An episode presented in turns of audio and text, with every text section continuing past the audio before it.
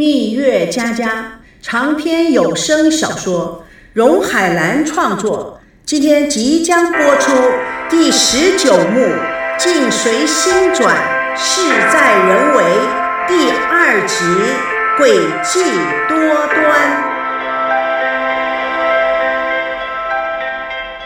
吴梦玲看到站在马路上的孙娜，赶紧冲到她的面前，要拉她回家。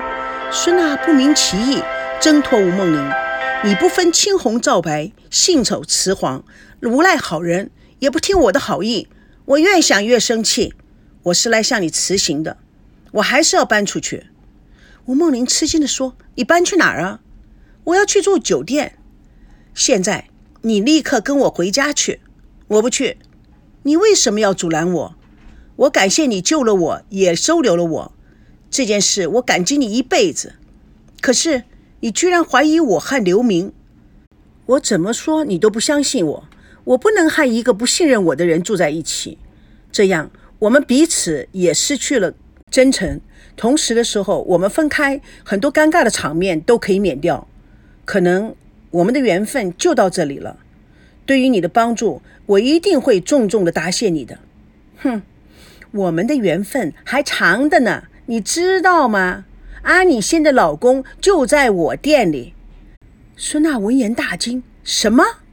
吴梦玲拉着孙娜就往家里跑，跟我们老板在一块儿，快快走，否则前功尽弃了。在龙族电视台总部电梯里，一个男人在后面紧挨着一个抱着一摞文件的女白领。男人的手悄悄地碰着穿着西装套裙的女白领的臀部，一脸未衣。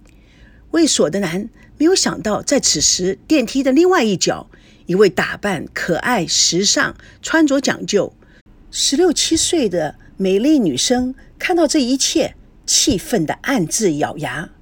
电梯开了，女白领走出去，男人假装往前冲，趁势又搂抱住了女白领的腰一下。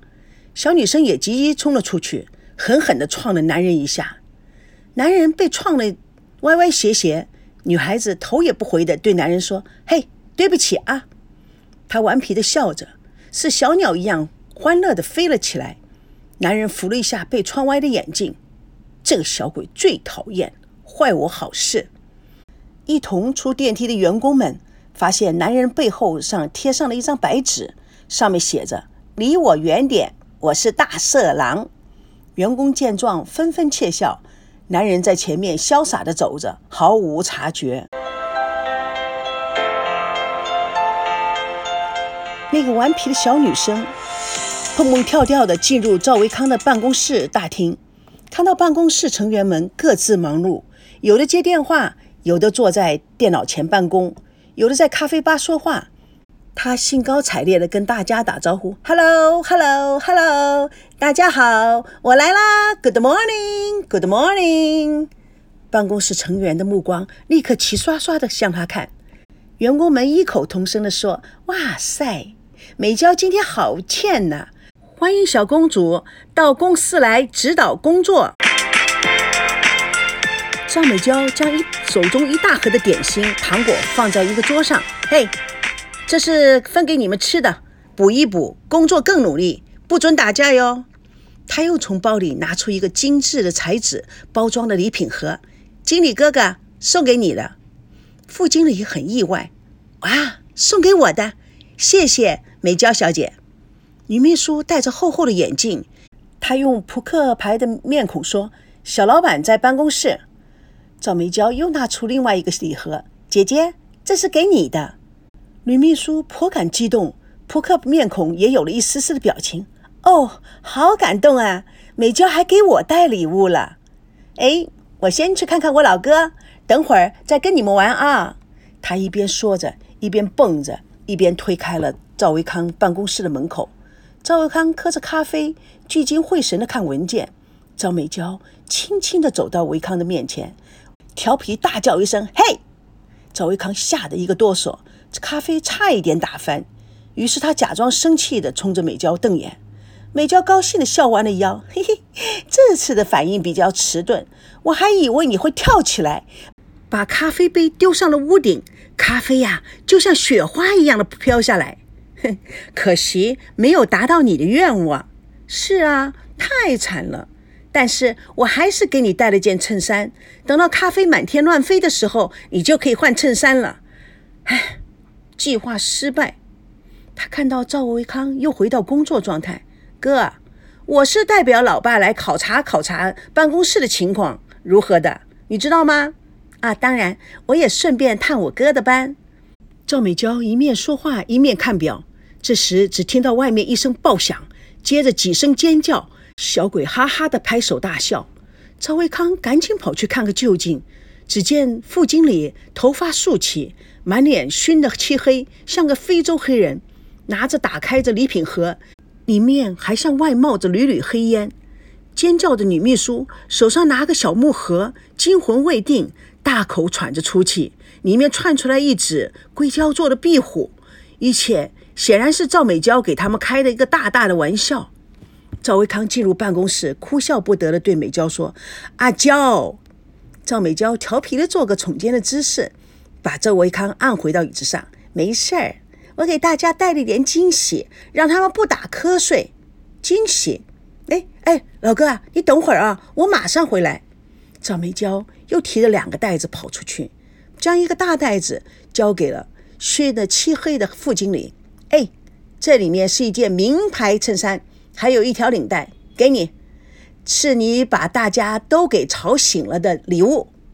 同时，他拿了一个小袋子，走向那位女秘书，这是一瓶香水，你可以放心打开喽。对不起啊，我把你全身神经系统全部打通了，是不是？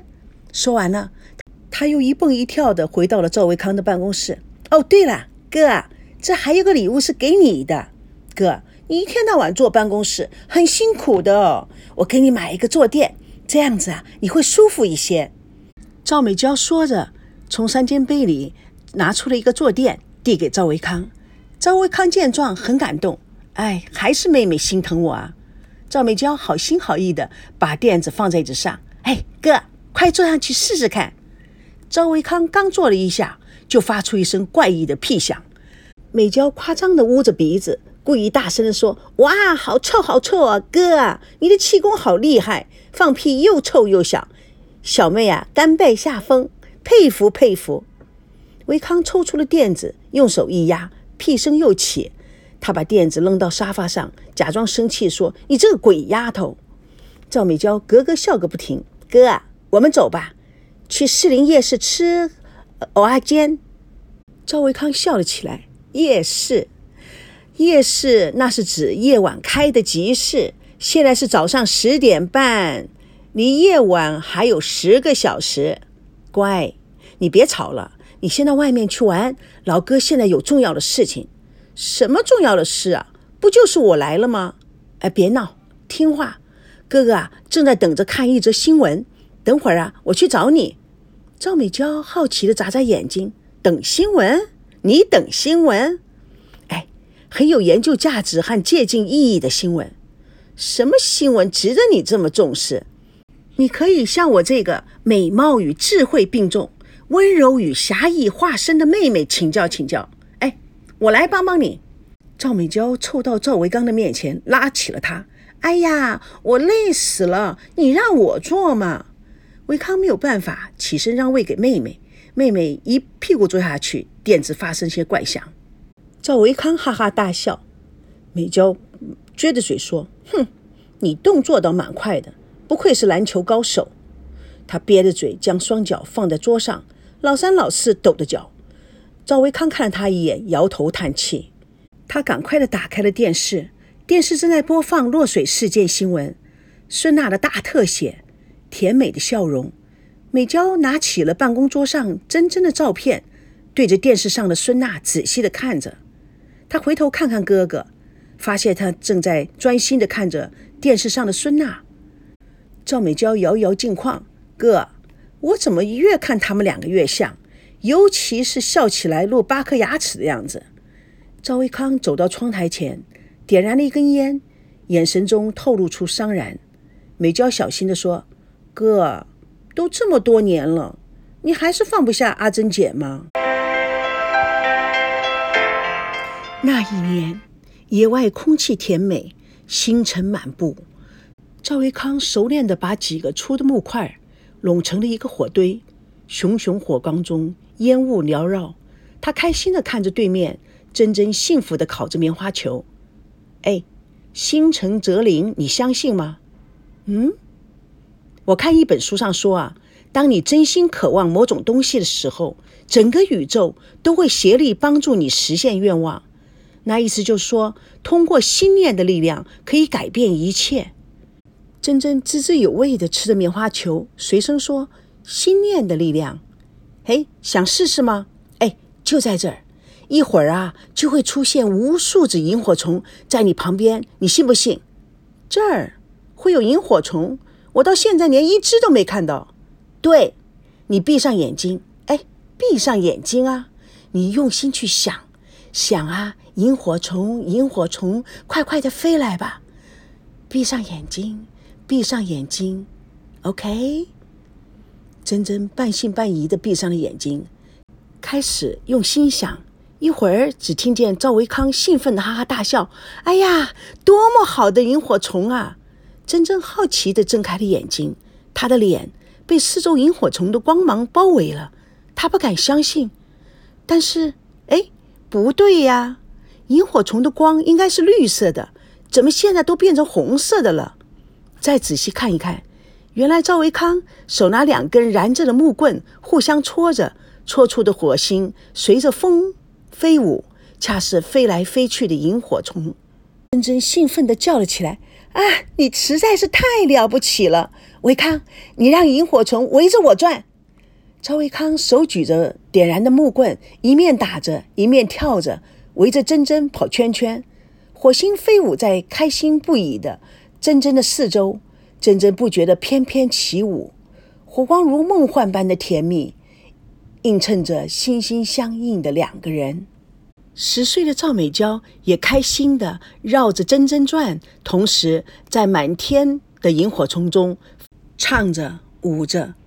赵维康把数码照相机放在一块石头上定时，相机痴痴的响着。他赶紧跑向这两位女生，年幼的美娇看着维康，眼睛中充满了期待，希望哥哥跑向自己，挨着自己坐下。赵维康和珍珍有了一个电光石火般的眼神交流，选择了坐在赵美娇的旁边。小美娇看到哥哥坐在她自己的旁边，非常的快乐。咔嚓一声，照相机拍下了三个人在篝火前微笑的历史镜头。小美娇拍拍手说：“阿珍姐，唱首歌给我听吧。”珍珍不言语，回头看赵维康。美娇嘟起了嘴：“哥，你不能这么样霸道。珍珍姐为什么不能唱歌啊？”赵维康看着珍珍，自己领先先唱起。珍珍眼中含着泪，也跟着唱了起来。小美娇坐在两个人之间，充满了快乐，也哇啦哇啦大声的歌唱着。突然，赵美娇忽然大声的喊着：“哥，快快快快，要直播啊！你的前任情人和现任情敌就要出现了。”蜜月佳佳与你为伴，主播荣海兰与各位空中相约，下次共同见证第十九幕第三集刻骨铭心。